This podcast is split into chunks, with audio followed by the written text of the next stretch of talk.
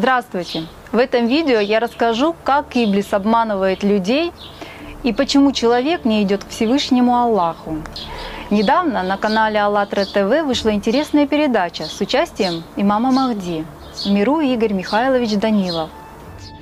В передаче рассказывается о том, как писались священные писания и какие подмены были внесены в самые большие религии мира. Из-за незнания арабского языка мы принимаем на веру все, что нам говорят – передаче даны правильные переводы слов, которые мы в русском языке знаем как «богобоязненность» и «раб». Слово «такуа», которое переводит как «богобоязненность», происходит от слов «защищать», «оберегать», «охранять» и означает оберегание своей души от того, что представляет для нее опасность. И ни о каком страхе здесь не идет речи. А опасность для человека – это мысли шайтаны, которые постоянно нам нашептывает Ивлис, и который каждый человек слышит в своем сознании. А арабское слово, которым обозначают раба, происходит от глагола «абда», что означает «служить». И о рабстве также не говорится. То есть прямо сказано не раб, а человек, который служит Аллаху, служит любви, добру, человек, несущий свет и любовь Аллаха. Если мы кого-то боимся, мы к нему никогда не пойдем. Мы не можем испытывать чувство любви к тому, кого мы боимся. Мы не можем чувствовать того, кого мы боимся. Бог — это добро, Бог — это любовь. Это то высшее и светлое, что дает жизнь вечную. Это то, к чему тянется наша душа. Она не тянется — это неправильное выражение, даже я сейчас вот сказал общепринятой фразы, а на самом деле душа принадлежит тому миру, это часть того мира. Это наш портал и наша дверь. Это и есть те райские врата, через которые мы как личность можем пройти в мир Бога и быть Его частью, став тем, кого люди называют ангел, то есть существом бессмертным и существом бесполым. Это также важно, потому что здесь мы все различимы и разделены. Там мы все едины. Мы часть одного прекрасного бескрайнего мира. Это то, куда каждый из нас как личность стремится. И вот представьте, мы этого боимся. Как можно бояться счастья? Ну это же смешно. Но демону угодно, чтобы мы его боялись, ибо дьявол правит через страх. Также правят и правители через страх. И очень удобная форма для того, чтобы повелевать людьми как рабами, вот этим посредником между Богом и человеком, навязывать страх. Ибо через любовь диктовать не будешь. Ну как можно управлять через любовь человека? Только договариваться. Через страх как раз можно управлять.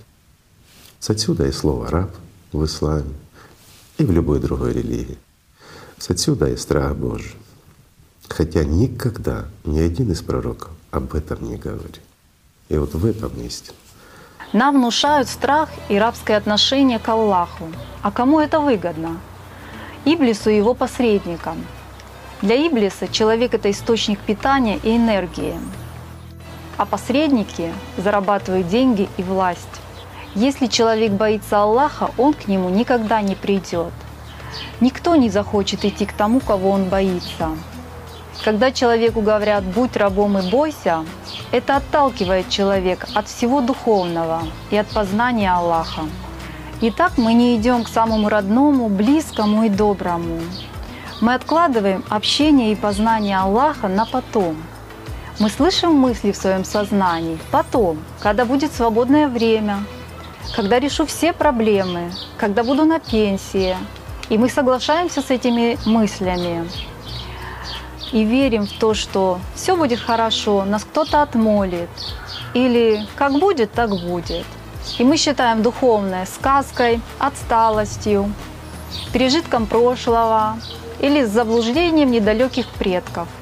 А как мы представляем себе духовную жизнь? Это такое что-то скучное и нудное, жизнь полная лишений и ограничений. И человек решает, нет, я еще не готов, я еще не нажился, и тут вопрос, сам ли человек решил, или так ему сказали мысли шайтаны, а он поверил? А как мы представляем себе духовного человека? Это такой серьезный-серьезный человек, который выполняет все религиозные предписания, носит специальные одежды, и еще он живет в постоянном страхе наказания и рабски покорный. Мы делаем выводы о духовности по внешним признакам. А духовное — это внутреннее состояние, это внутренняя жизнь, перемены внутренние, которые внешне почти незаметны. Пророк Мухаммед, мир ему, сказал, что каждый ребенок рождается в состоянии фитра. Фитра — это самое естественное, чистое состояние человека, состояние любви, счастья, радости. Это состояние, в котором человек чувствует и знает Бога. Если посмотрим на детей, чем отличается ребенок от взрослого? Ребенок искренне любит, радуется, и самое главное, он беспричинно счастлив. В детстве каждый человек ощущает эту глубокую чувственную связь с Богом, который внешне проявляется в виде детской искренней радости, всеобъемлющей чистой любви ко всему и всем. Почему и считается, что дети ближе к Богу, чем взрослые? Ведь новая личность еще чиста и связана с душой, своей искренностью и верой. На самом деле, в минуты проявления своего искреннего счастья маленький человек переживает глубинные чувства соприкосновения со своей духовной природой, вниманием и любовью и заботой Бога о его душе, даже в таких тяжелых для нее условиях заточения в теле. В детстве каждый человек знает это состояние любви, свободы, полета. Дети знают, что есть что-то вечное, большое. Просто они не знают, как это описать словами. Почему у нас с детства и остаются самые теплые воспоминания, например, о маме, как о всемогущем, любимом существе, для которого нет ничего невозможного. Это уже позже мы видим в маме обычного человека со своей судьбой. В детстве мы больше живем чувствами, мы свободны и счастливы. Проявление сознания также видно. В детках видно и злость, и жадность. Но вот эта первая духовная, чувственная составляющая, она доминирует в человеке. А что происходит потом? Почему мы теряем это состояние духовности? Со временем, прислушиваясь к мыслям и познавая окружающий мир, мы начинаем им доверять. Так Иблис обманывает человека. И все наше внимание переходит из внутреннего диалога с Аллахом на внешний мир, на внешние яркие картинки, которыми и соблазняет Иблис человека. Ребенку навязываются все взрослые заблуждения и шаблонные установки, все проблемы, страхи, желания. И так мы теряем, мы отходим от этого состояния любви, радости, и потом мы всю жизнь ходим и ищем счастье во внешнем мире. Мы начинаем примерять одна за другой маски образы, которые предлагает нам Иблис. Кто-то выбирает маску героя, кто-то альфа-самца или альфа-самки, кто-то жертвы, страдальца, клоуна. И так мы начинаем играть роли, боясь мнения окружающих и думая, что обо мне подумают и скажут люди. Но любовь Всевышнего не оставляет человека даже тогда, когда он о ней забывает. В жизни человека постоянно появляются обстоятельства, которые призывают человека вернуться к этому успокаивающему душу диалогу с Богом. Но человек руководствуется мыслями шайтанами в своем сознании и отворачивается от своей духовной природы и от общения с Аллахом. В исламе говорится, что между Аллахом и человеком не должно быть посредников. И каждый человек может и должен общаться напрямую с Аллахом через свою душу. А душа — это дверь в мир Аллаха, через которую он и может войти в духовный мир. И одной из задач человеческой жизни является восстановление вот этой внутренней связи с Аллахом. Термин «салят», который мы традиционно воспринимаем как молитва, переводится как «связь связывать» и означает «связь с Аллахом». И это подразумевает не просто восстановление этого духовного внутреннего диалога с Аллахом через глубинные чувства, через искреннюю любовь к Аллаху, через благодарность, а и постоянный диалог с Аллахом каждую секунду, каждый день.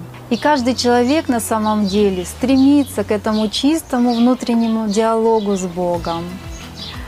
И это не что-то такое непостижимое и непонятное. Это чувство знакомо каждому. Это такое мягкое, нежное чувство. это всем знакомые состояния, когда душа поет, сердце поет, и ты любишь всех, ты готов обнять каждого. В это время Аллах зовет человека домой, а мысли шайтаны уводят все внимание человека на внешнее.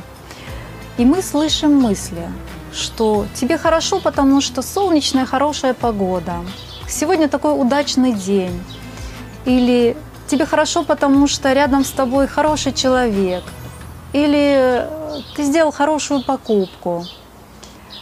И так оно обманывает человека.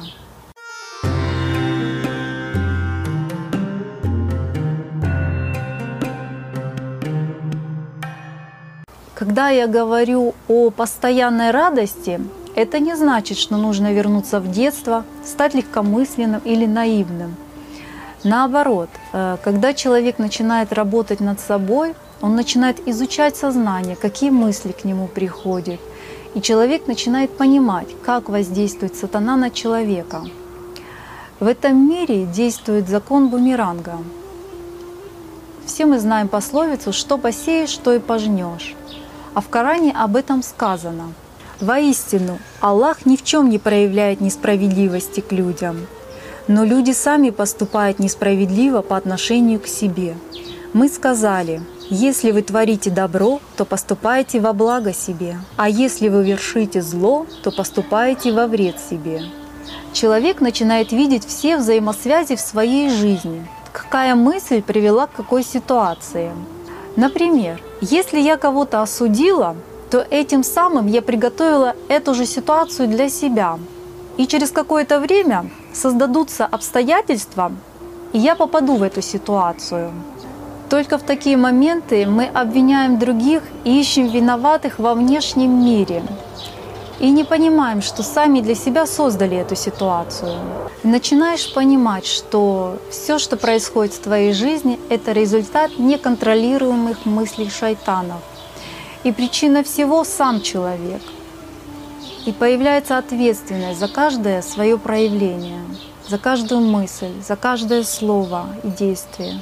Иблис обманывает человека во всем, Каждый человек стремится к счастью, и мы всю жизнь ходим и ищем счастье во внешнем мире, в людях, в достижениях, в приобретениях, не понимая того, что э, счастье — это внутреннее состояние и внутренний диалог с Аллахом. Иблис через мысли навязывает желание. И мы слышим в своем сознании «я хочу эту вещь», я хочу эту работу, я хочу этого человека. И тогда я стану счастливым. И каждый человек может вспомнить в жизни, как достигнув желаемого, он радуется, но радость это не искренняя, она пустая и быстро проходящая. После этого Иблис снова навязывает желание. И так у человека получается бег по кругу. Ведь приобретая новое желание, он опять не получает того искомого счастья и покоя. И все проблемы в жизни происходят, когда мы слушаем мысли, но не слушаем голос совести. Допустим, нужно принять какое-то решение, и первым приходит чувство понимания. Это не мысль, это чувство, которое точно говорит, как нужно поступить верно. Но тут же включается сознание, которое говорит, что да ничего страшного не случится, пронесет. И так мы идем против совести и принимаем неправильные решения.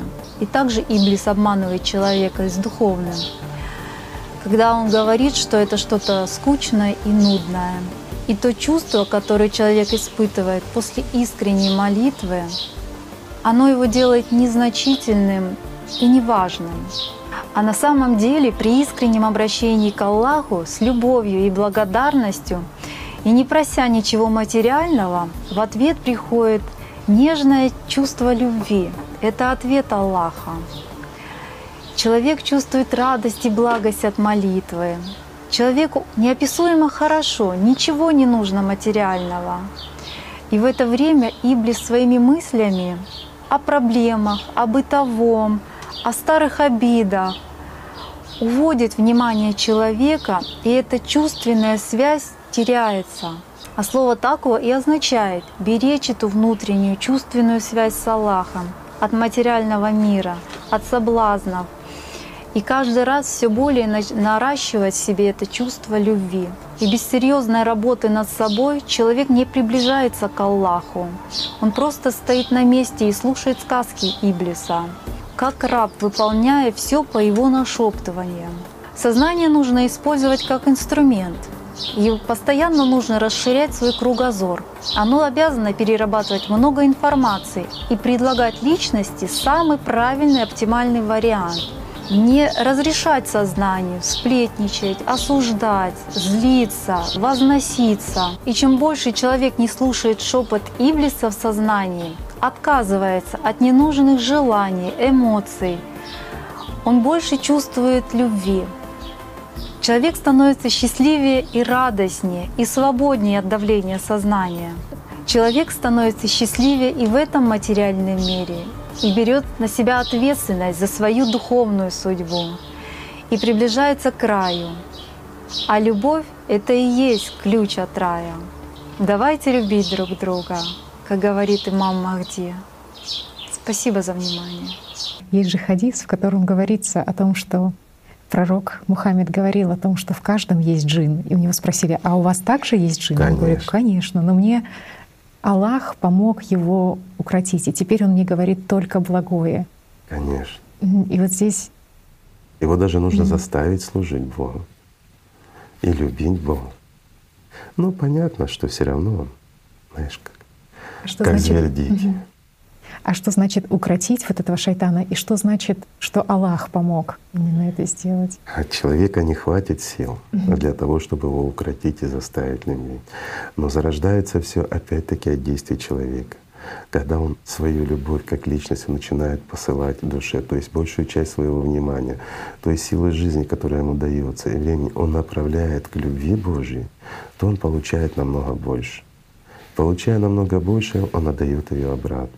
И таким образом он увеличивает внутреннюю силу настолько, что он становится свободней, свободней, свободней от диктатуры вот этого джина, этого сатаны в голове, или как бы мы его ни называли. И тогда человек обретает индивидуальность. Он понимает, что он личность. Вот первое, кто ты. Угу. Вот это и есть этот. Когда ты осознаешь, кто ты, что ты не вот эти мысли в голове, которые 30 раз меняются. И ты не маски, которые тебе цепляет шайтан. Нет, ты другой, ты личность. Ты тот, кто за этим всегда наблюдал с тоской, желая другого. А теперь ты не тоскуешь. Ты не только желаешь, но и действуешь. Правильно? А это совершенно другое. Ты действуешь для того, чтобы соединиться со своей семьей, для того, чтобы вернуться домой, к истоку но вернуться как равный, вернуться как ангел.